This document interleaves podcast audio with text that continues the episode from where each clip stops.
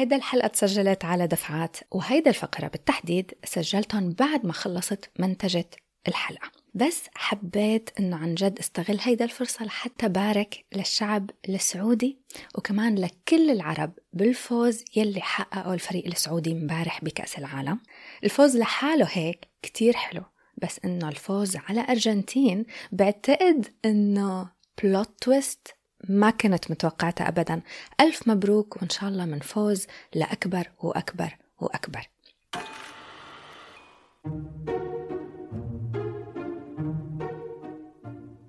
يا مرحبا وأهلا وسهلا بكل المستمعين معكم ليال بحلقة جديدة على بودكاست تلفاز. حلقة اليوم فيها إيجابية كتير كبيرة كتير خاصة من ناحية الأعمال يلي حضرتها هذا الأسبوع.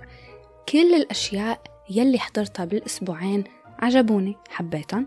آه في واحد منهم كتير مأساوي على فكرة جدا مأساوي. فمهم إنكم تسمعوني وأنا عم أحكي عنه. مش كل شي بقلكن إنه حلو معناتها بينحضر بأي وقت. لا في أشياء عن جد بدها وقت مناسب ومود مناسب.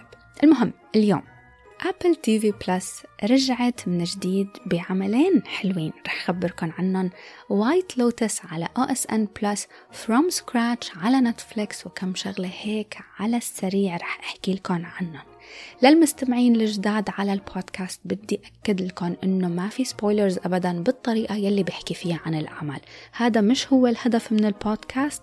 الهدف إني أعرفكم على الطابع العام تبعها ومشان ما تضيعوا وقتكم يعني الهدف الرئيسي هو إني ساعدكم بإنه ما تضيعوا وقتكم على شيء يمكن ما يكون من مودكم ولا على ذوقكم.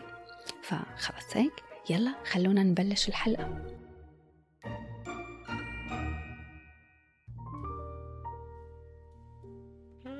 قبل ما انتقل لحلقة البودكاست بدي لكم إنه رح عدل شوي على السكجول يلي بنزل فيه حلقاتي لحتى يزبط الوضع. بدي أخبركم أنه مواعيد الحلقات رح تصير تنزل كل أسبوعين حلقة وإن شاء الله إن شاء الله ما بيكون في تأخير وممكن هيك فاجئكم إنه كل عشرة أيام حلقة. المهم إنه بالأخير بتمنى إنه الحلقات تعجبكم اليوم ما في أمنية على قد ما هو موضوع هيك شوي فلسفي. على الخفيف فلسفي. آه هيدا الفترة انتبهت على شغلة كتير بنعملها نحن كبشر وأنا معاكم يعني. بس قبل ما أقولكم شو هي فينا نتفق على شيء مش فينا خلينا نتفق على شغلة مهمة إنه في قوة كتير كتير كبيرة بتأثر على حياتنا وبتتحكم فينا وبمشاعرنا وهيدا القوة هي أفكارنا. الأفكار يلي بتضل عم تنضخ جوات راسنا ونحن منا حاسين من الأساس. هيدا الأفكار بتسيطر على الطريقة يلي بنعيش فيها حياتنا هلأ وكل شيء رح يجينا بالمستقبل. بتعرفوا شو؟ بدي غير أقوالي تبع قبل شوي. صحيح قلت إنه ما في أمنية بس طلع في أمنية وهي إنه اليوم بتمنى لنا ناخد شوية وقت لننتبه على كيف منفكر. آه ننتبه على هذا الحديث الداخلي. كيف أفكارنا موجهة إلى السلبي أو للإيجابي فهلأ بآخر الحلقة رح لكم أكثر عن هذا الموضوع. المهم بدي أرجع للنقطة تبع قبل شوي. صار لي مدة من الوقت عم ركز على شغلة. لاحظت انه الطريقة يلي مبرمجين فيها أغلبنا يعني مبرمجين بطريقة بتعذبنا. هيك بكل بساطة. عن جد هي الكلمة شوي ثقيله بس بتعبنا. لاحظت إنه نحن مبرمجين إنه ما نتمنى شيء بحياتنا أو ما نطلب شيء لمستقبلنا إلا إذا كنا عم نختبر قلة هذا الشيء أو عدم وجوده. هلأ بعرف إنه عم تقولوا طيب ما هذا هو الطبيعي؟ وفعلا أنا هيك كنت فكر إنه هذا هو الطبيعي. أكيد ما رح نطلب شيء ونتمنى إلا إذا كان ناقص. بس لا عم قلكن هيدا برمجة يمكن منا خطأ بس معيشتنا بتعب نحن منا حاسين فيه. من بعد ما فكرت بالموضوع انتبهت على طريقة التفكير يلي بتكون كتير هيك بائسة ويائسة. بصراحة بشوف إنه الطبيعي لازم يكون إنه دايما نتمنى الأحسن لحالنا بكل وقت. بكل وقت نتوقع ونطلب الأفضل والأجمل والأحسن ونتخيل حياتنا دايما فيها الأفضل والأجمل والأحسن. من دون ما نستنى لحتى نكون عايشين حالة نقص وحالة عذاب ووحدة وفقر وقلة وصراع. ما تقولوا لي نحن شعب بخاف من السعادة والهناء. إذا كل شي بيكون ماشي تمام بحياتنا بنصفن هيك ومنفكر إنه لا هيك كتير تمام الله يستر من يلي رح يجي. نصفن ومنفكر إنه صحيح أنا ما كتير مقتنع بوظيفتي مثلا بس خلص هذا بيكفيني لأنه في ناس ما ملاقية تاكل. في ناس صار لها سنين عم تدور على وظائف فخليني هيك أنا خلص يعني ليه بدي أطلب أكتر؟ متعودين نخاف إنه نورجي إنه نحن حياتنا كلها ماشية تمام لازم نخبي سعادتنا لأنه خايفين من إنه حدا يصيبنا بالعين. تعرفوا إنه أنا بعرف عالم بيكذبوا وبيخترعوا مشاكل ما عم تصير بحياتهم بس لحتى العالم ما تفكر إنه تحسدهم. بتمنى هدول العالم ما يكونوا عم يسمعوا البودكاست. حتى مش بس منخاف من الحسد. خلونا نشيل الحسد على جنب شوي. منخاف نتمنى الأفضل والأحسن لحالنا لأنه في عالم حوالينا عايشين مأساة. فما بيحق لي أنه أنا أطلب أكتر ليه؟ مراعاة لمشاعر الغير. ما لازم أكون طماعة لازم أرضى بيلي أنا عندي إياه لأنه في غيري عم يتعذب. هلأ كل هيدا الأمور كل وحدة لحالها. هون بدي اوضح إنه كل وحدة لحالها صح وإلها عبرة وأكيد مهمة. يعني أكيد مراعاة مشاعر الآخرين العين الخوف من المجهول. خوف من المجهول خاصة إذا كنت مبسوط يعني الله يجيرنا من الضحك. هلا كل وحدة لحالها في منا عبرة وحكمة أكيد وما فينا ننكر هذا الشيء. بس بس وين المشكلة؟ ما عم نطبقها باعتدال وتوازن وفهم كامل ووعي. تراكمات هيدا الأفكار كلياتها هيك لما نجمعها كلياتها مع بعضها مع مرور الأعوام بتصير برمجة منصير هيك منفكر دائما وعلى طول. عدم التوازن فيها والتطرف فيها خلتنا نصير نستحي إنه نطلب الأحسن. نمنع حالنا حتى إنه نتخيل حياة أفضل. لازم بالأول شو؟ نتعذب لازم نعيش حالة حرمان ونقص بعدين بصير بحق لنا نطلب ونتمنى. رح انقل هذا الحكي كلياته للأخير مشان بلش لكم بالمسلسلات والأفلام. رح بلش لكم بالأعمال يلي حضرتها على ال streaming service المفضلة عندي أبل تي في بلس للجداد على البودكاست وما بتعرفوا هيدا المعلومة أبل تي في بلس عندي هي من الخدمات اللي كتير موثوقة. بحضر أغلب الأشياء عليها وأنا مرتاحة ومطمنة. هلأ الحلو بآبل تي في بلس إنه لما أفتح ال service أول شيء ما بضيع بشو بدي أحضر. ما في هيدا العجقة بكمية المحتوى يلي بيطلع. بالشهر أو بالأسبوع أو باليوم حتى. quality over quantity وحتى لو حضرت شغلة ما كتير حبيتها عادي ما بحس بهذا الإزعاج الكتير كبير لأنه عطوني أشياء حبيتها بتغني عن هالكم شغلة يلي ما كانوا واو. هلا ما رح لكم هيدا هي الخدمة يلي كلكم رح تحبوها وكلكم لازم لازم تشتركوا فيها. من الأساس مش هذا هو الموضوع تبع البودكاست. وأنا مني هون لحتى أشجعكم على مشاهدة خدمة واحدة بشجعكم أكيد على المشاهدة القانونية أكيد. بس بالأخير يلي بدي إياه هو إنه لكم عن الأعمال الحلوة. الأعمال الحلوة يلي عندي شعور إنها رح تعجبكم وتطلعوا من وراها بشعور كتير حلو بيضل معاكم لفترة. لأنه هلأ هلأ بهذا الوقت عن جد صرنا بوقت في كتير streaming services وكل وحدة منهم في عندها أعمالها المميزة الحلوة فما فيني يكون أبدا منحازة لخدمة واحدة نرجع أبل تي في بلس أول شي بدي أحكي لكم عنه مسلسل كتير كتير عجبني. هيك معمول على ذوقي مسلسل Bad Sisters He thinks someone's trying to kill him. That's insane. صار لي زمان يمكن ما حكيت لكم هيك عن مسلسل. رح ضل نق ونق ونق. وعيد وزيد عليكم إنه please please احضروه على مسؤوليتي. Bad Sisters مسلسل درامي وغموض بريطاني. من موسم واحد بس فيه عشر حلقات. تجدد لموسم تاني ولكن عادي فيكم تحضروا الموسم الأول لأنه قصته بتنتهي يعني ما في داعي تستنوا الموسم الثاني أبدا. بكل صراحة رح بلش لكم من الأول. أنا ما كنت ممكن إني فكر إني أحضره أول شيء اسمه عطاني انطباع إنه Bad Sisters عطاني انطباع إنه شوي girly بس هيك للبنات وفيها شوية مشاكل عائلية. تاني شيء يعني أنا لا شفت ولا post ولا أي شيء شجعني إنه أحضره. يعني كان لازم عالم يبعثوا لي انه احضريه احضريه احضريه لحتى أفكر فيه. المسلسل حاصل على 8.3 على IMDb و100 من 100 على Rotten Tomatoes بعرف بعرف نحن ما كتير بنوثق بهيدا التقييمات بس إلى حد ما إنه أي شيء فوق الثمانية أو فوق الثمانين إنه أكيد رح يكون يعني نوعا ما حلو. هذا المسلسل بكل معنى الكلمة حلو. ممتع بشد بشد عن جد بشد. من أول حلقة ما قدرت أتركه ما زهقت ولا للحظة بتعرفوا شو يعني مسلسل؟ عشر حلقات ولا حلقة ولا مشهد يكون ممل. هيدا ما عادت تصير شي كتير نادر. أوكي المسلسل رح لكم قصة قبل. بس شو ما قلت شو ما قلت عن القصة؟ يعني ما رح أعطيها حقها. بعطيه حقه أكتر لما ضل لكم احضروا احضروا احضروا. بس على العموم القصة. خمس أخوات بيجمعون رابط كتير قوي. بتبدأ الأحداث بوفاة زوج وحدة من هدول الأخوات وبتبلش القصة بتتوضح من هيدا النقطة. ففي تنقل هيك بين الماضي والحاضر قبل الوفاة وبعد الوفاة لحتى نوصل لكيف مات. بس ما بيشتت أبدا. يمكن هيدا وحدة من أكثر التنقلات الواضحة يلي ممكن تحضروها بالمسلسلات. Bad Sisters من أكثر الأشياء المميزة فيه وهي الأشياء المفضلة عندي إنه ما في ولا شخصية ولا وحدة ما بتشد.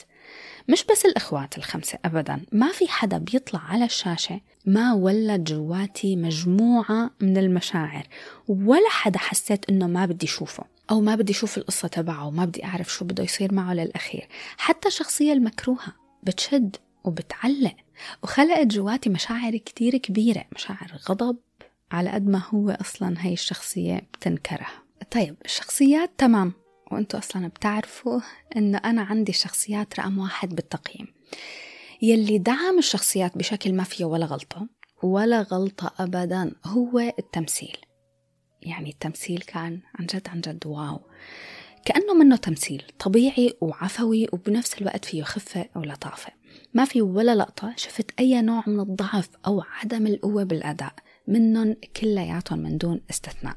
طيب كمان. رح يجيكم أكتر.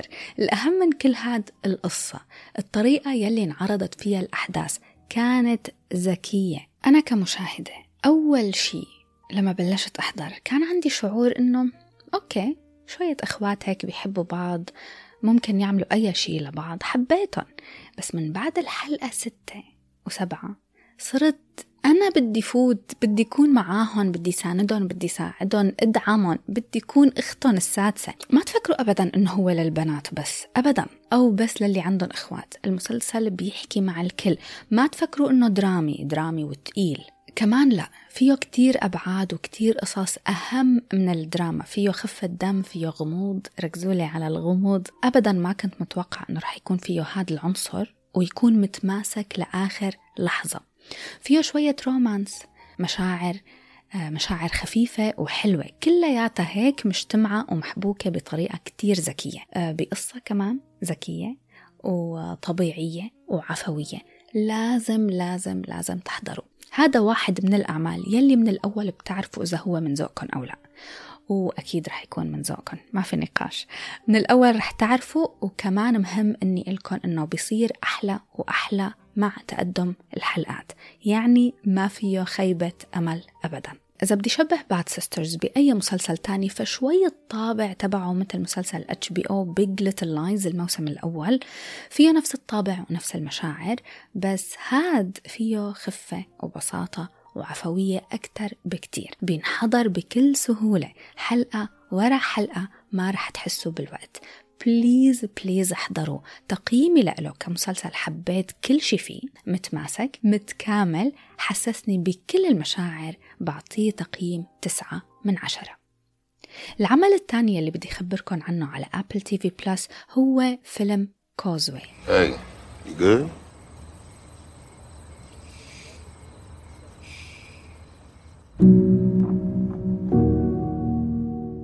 Causeway فيلم درامي من بطولة جينيفر لورنس هيك slice of life بيرافق معاناة جندية لينزي كانت عم تخدم بالجيش الأمريكي بأفغانستان بتنصاب إصابة كتير بشعة فبتضطر ترجع على بلدها لتتعالج وتتعافى.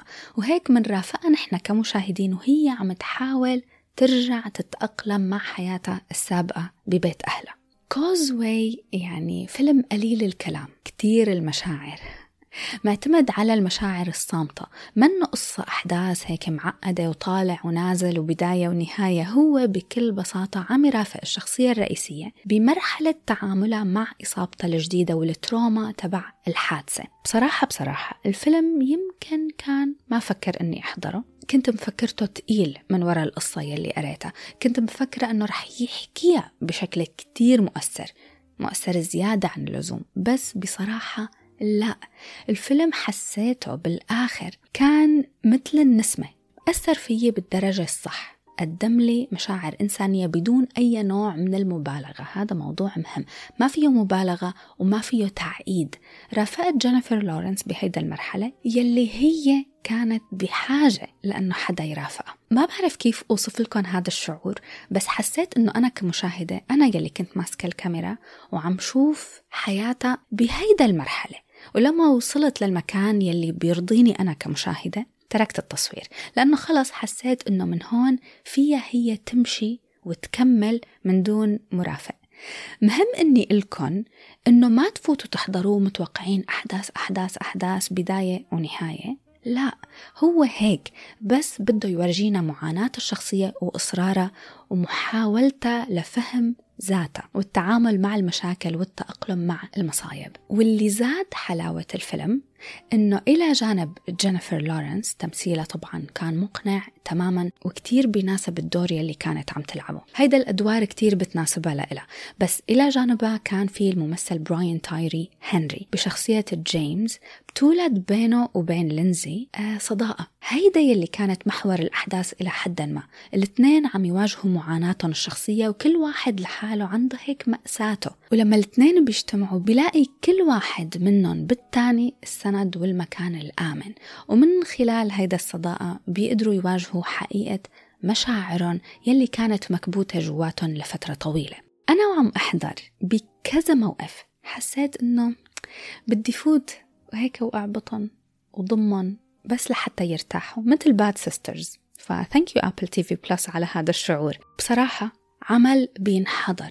متقن قدم الفكرة يلي بده يقدمها بكل بساطة كل سلاسة من دون أي نوع من المبالغة والتصنع. وصل لي المشاعر يلي بده يوصل لي إياها ولما خلص الفيلم كنت راضية بالمكان يلي تركوني فيه. إذا بتحبوا هيك نوع من الأعمال يلي هي قصص ال slice of life بنصحكن بهاد الفيلم. أكيد من عندي بعطيه تقييم سبعة ونص من عشرة. بجيلكن للمسلسل الحلو بس كان كئيب. From Scratch. In Italy, we have a saying In dreams, as in love, all is possible. مسلسل From Scratch على نتفليكس غير عن أي شيء ممكن كنت فكر أني أحضره. مسلسل رومانسي رومانسي درامي فيه كتير مشاعر كتير بكي ودموع. قصته بتحكي عن قديش ممكن الحب يتحمل ويصمد بوجه كل شيء. قديش ممكن actually انه الحب يخلي الواحد يتحمل مصاعب الحياة. From Scratch هيك نفسه كمسلسل عجبني. لأنه فيه كتير أبعاد تانية غير ال romance. ثمان حلقات خلصتهم بيومين. التمثيل كتير حلو خاصة تمثيل زوي سلدانا بدور البطلة إيمي okay بس لحظة. كأنه ما قلت لكم عن شو بيحكي. بيحكي عن قصة حب تولد بين إيمي البنت الأمريكية يلي بتروح على إيطاليا لتدرس الرسم والفنون بتوقع بحب شيف إيطالي. هلا هيك هي الفكرة العامة وأنا أول ما شفته بالحلقة الأولى فكرته رح يكون خفيف مثل rom-com إنه إيطاليا وفن ورسم وطبخ يعني وصفة مثالية للأعمال الرومانسية الكوميدية. بس لا هلا هو فيه شوية خفة وهضامة شوي بس مش من البطلين ومن قصة الحب يلي بيناتهم الخفة من رفقاتهم وأفراد العيال تبعيتهم وهذا الشيء يلي حبيته أكتر بالمسلسل. هو مركز على المعاناة والمصاعب والمشاكل يلي بتواجه هدول الاثنين من أول ما تقابلوا للأخير. كيف الحياة بتدعكن وكيف بترمي بطريقهم كل عقبة أكبر من الثانية كل مصيبة هيك. أكبر من الثانية كتير مؤثر. المسلسل منه خفيف وخاصة من بعد الحلقة الثالثة. كل ما ناخد نفس كل ما كنت عم اخد نفس إنه ها خلص مرت هيدا المصيبة يرجعوا يفوتوا لي بمصيبة تانية. هلأ حسيت إنه كان فيه شوي تكرر بالنمط مصيبة بتخلص بترجع مصيبة تانية وهيك. بس ما مليت ابدا. إذا بتحبوا الأعمال الرومانسية يلي فيها دراما مؤثرة أكيد أكيد رح يكون من ذوقكم. بينحضر حلقة ورا حلقة. أكيد رح تحسوا إنه تقيل فخدوا breaks between الحلقات.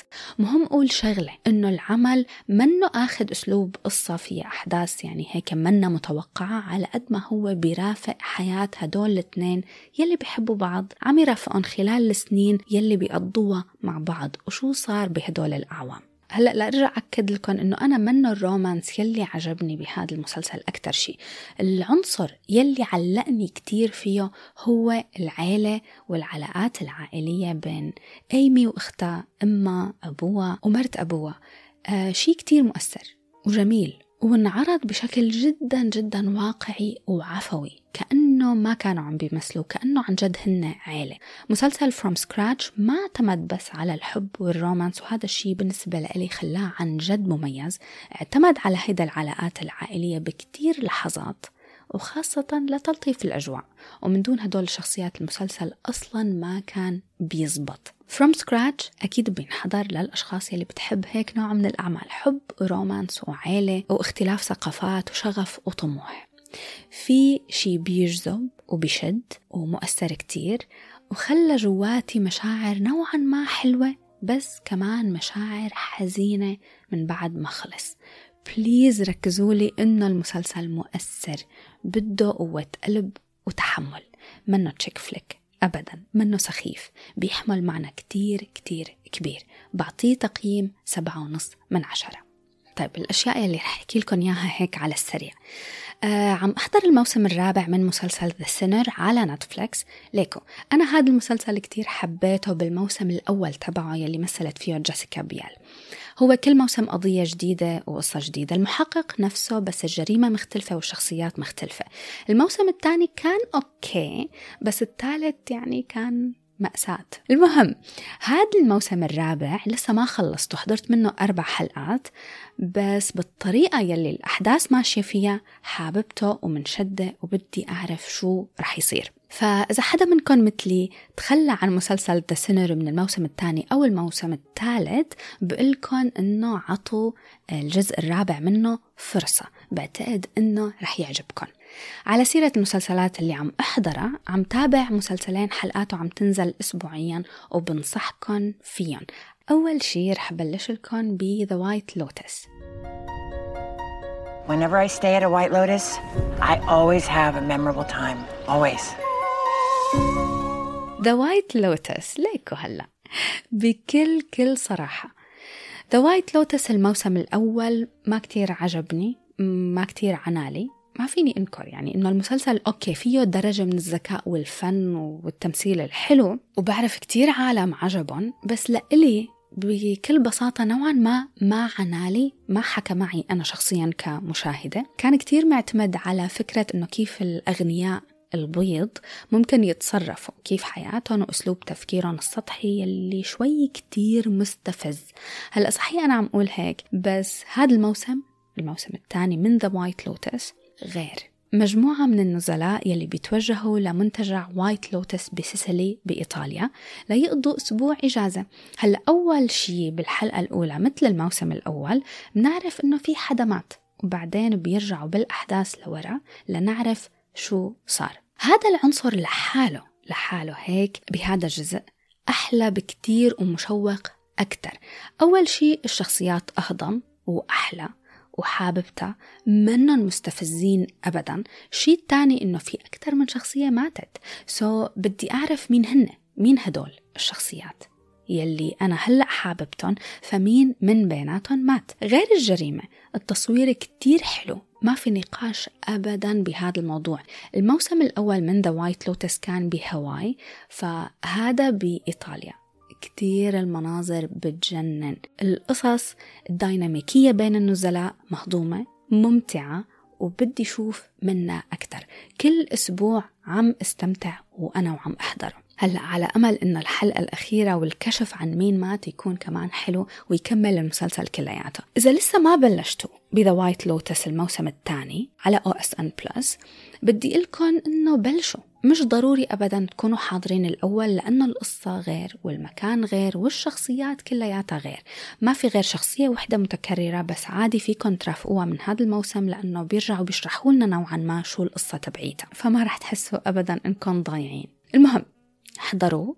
ورح خبركن شو رأيي فيه لما يخلص. لهلأ صار نازل منه أربع حلقات المفروض التوتل تبعه يكون سبعة يعني قربنا. بالنسبة لإلي كل حلقة لهلأ عم تكون أحلى من يلي قبل. من أول ما بلشت فيه حبيته كتير أكتر من الموسم الأول. بنصحكن إنكن تحضروا. المسلسل الثاني يلي عم تابعه أسبوعيا وحكيت عنه هيك على السريع بحلقتي مع عمار حلقة House of the Dragon.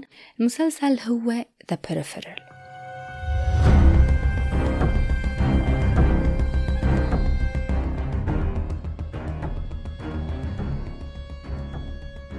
The Peripheral مسلسل غموض خيالي على Amazon Prime لهلأ صار نازل منه خمس حلقات ورح يكون ال total تبعهم ثمانية أحداثه بالمستقبل لما التكنولوجيا بتغير شكل المجتمعات والحياة يلي نحن عايشينها.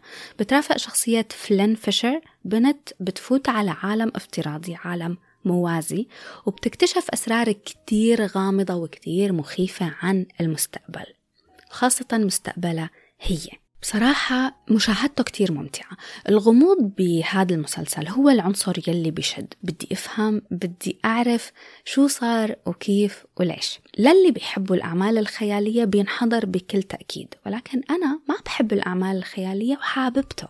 عن جد عجبني. ممكن يزيد التعقيد مع مرور الحلقات بس كمان بأكد لكم إنه في كتير أشياء بتنحل بكل حلقة. الحلقة الرابعة كانت شوي أضعف من يلي قبلها بس أكيد أكيد رح كمله لأنه خلص متعلقة فيه ومشدودة وبدي أفهم كل هيدا الغموض وشو صار بمستقبلنا نحن كبشرية. جربوا احضروا بعتقد إنه عن جد رح يعجبكم خاصة إذا كنتوا بتحبوا الأفكار الغريبة الخيالية مثل Westworld مثل Dark مثل Black Mirror جربوا عطوه فرصة. وخبروني شو رأيكم فيه. أنا شخصيا هلأ ما رح أعطيه تقييم كامل أكيد مثل The White Lotus ما رح أعطيهم تقييم لحتى يخلصوا للآخر. هيك بعتقد إنه خلصوا المسلسلات يلي حابة أحكي لكم عنها.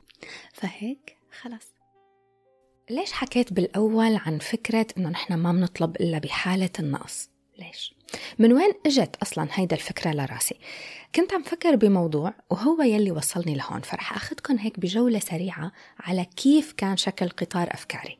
أول شيء كنت عم فكر إنه ليش نحن أغلب الأشياء يلي عن جد بيكون بدنا إياها ومركزين إنه بدنا إياها ما بتصير. أو حتى لو تحققت بالأخير بتاخد وقت كتير كتير طويل وأصلا من كتر ما بنكون تعبنا بمرحلة الطلب بنكون فقدنا شغفنا وحبنا وحيويتنا وكل شيء. المهم ليش يلي كتير بيكون بدنا إياه؟ منعاني لحتى نوصل له. هلأ في كتير أسباب. بالنسبة لي نوعا ما أسباب كانت بديهية وسهلة فكنت عم دور على الشيء اللي شوي معقد. البديهي ولأنه أنا بحب إنبش وإنكش بالطريقة يلي مخنا مبرمج فيها وأفكارنا ومعتقداتنا يلي معزبتنا.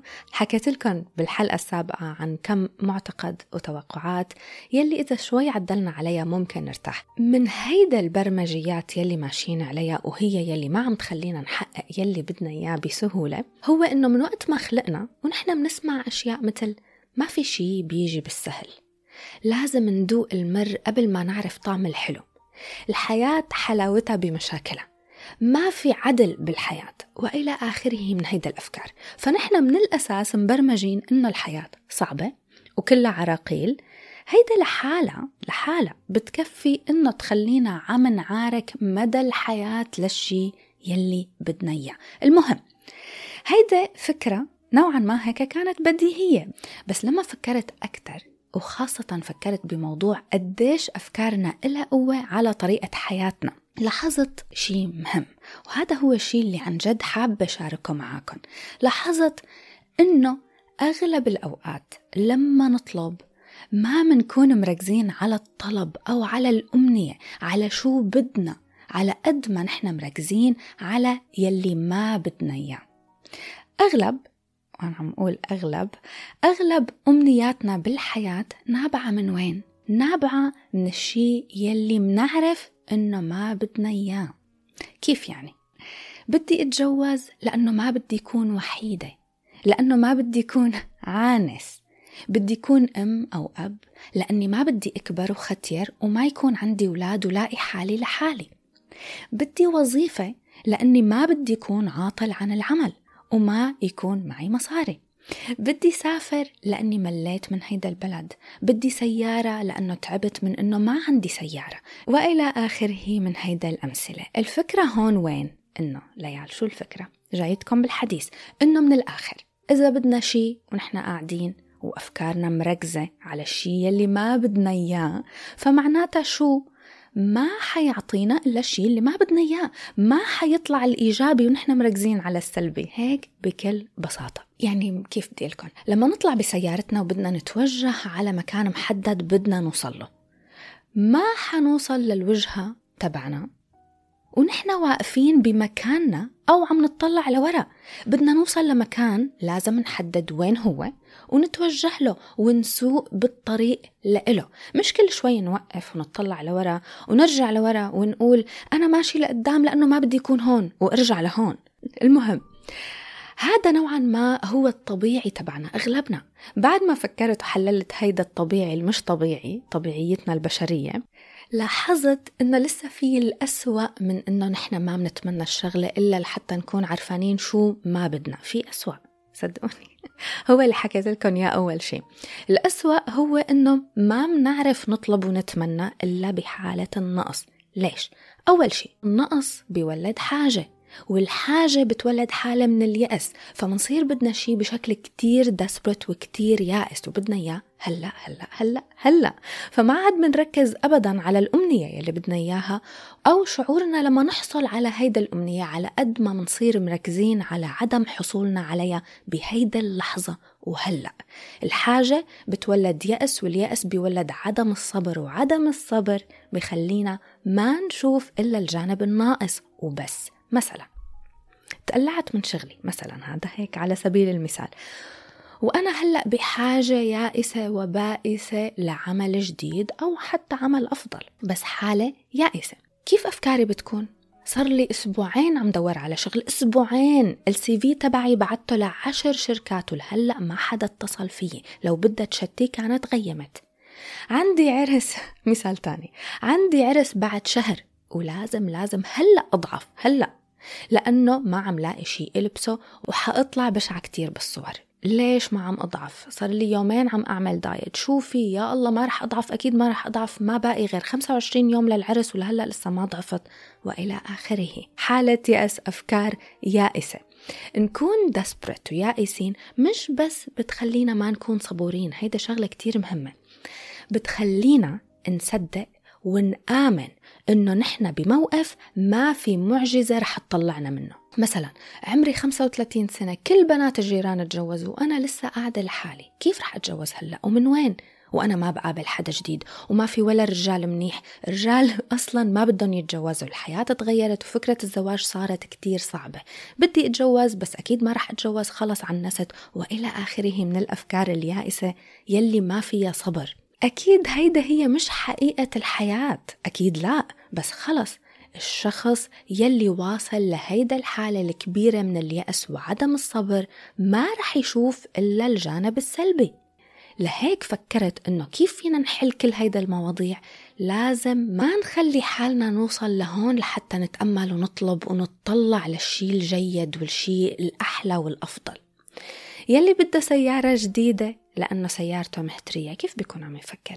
لازم جيب سيارة جديدة لأنه سيارتي كل يومين بالجراج معفنة والدهان تبعها كاحت وكل يوم المكيف بيشتغل وعشرة لا منظرها كتير مخزي خلص قرفتها لازم جيب سيارة جديدة. بس من وين هلأ بدي جيب سيارة جديدة؟ لأنه ما معي مصاري عندي أجار البيت هذا الشهر وشغلي أصلا مو مضمون والقرض يلي أخذته من سنتين لسه ما خلص وإلى آخره. ولما نفوت بهيدا الدوامة من الأفكار شو بيصير؟ بصير كارثة.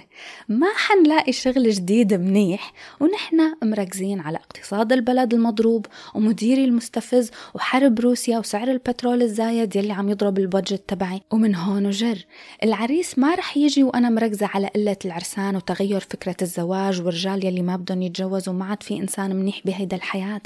أبدا. أكيد لا. والسيارة الجديدة كمان ما رح شم ريحتها وأنا أفكاري موجهة على قرف سيارتي الحالية. ولا رح أضعف إذا أنا مركزة على تيابي يلي ما عم ينلبسوا وبطئ حركتي لأنه وزني زايد صار 20 كيلو. طبعا لا. كل هاد كلياته ممكن نتفادى لو متعودين نطلب ونتمنى ونطمح ونحلم من دون ما نكون عايشين حالة النقص والقلة واليأس والحرمان. إيه صح هذا هو الواقع تبعنا وهي هي طريقة تفكيرنا وهذا هو الطبيعي تبعنا. بس مش معناتها ما فينا نشتغل عليه وعلى تعديله. تعديله وتعديل كتير أشياء منفكر فيها. خلونا نعدل ونتعود إنه ما نوصل لهيدا المرحلة من النقص واليأس لحتى نطلب ونسعى ونتقدم بالحياة. بالآخر بالآخر كل هذا يلي حكيته. لحتى أقول إنه أفكارنا هي الأساس. يفضل إنه ننتبه لما نكون راغبين بشي. وين أفكارنا موجهة؟ موجهة على الشي يلي بدنا إياه أو على عدم وجوده.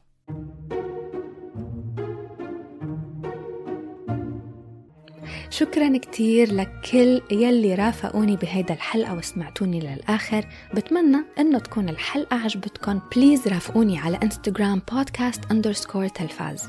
إذا بدكم أي شيء بعتولي. في مسلسلات جديدة بعتولي إياها. إن شاء الله أكيد رح حاول إني أحضرها بهدول الأسبوعين. شكرا مرة تانية. بشوفكم بحلقة جديدة مسلسل جديد فيلم جديد وأفكار جديدة. bye bye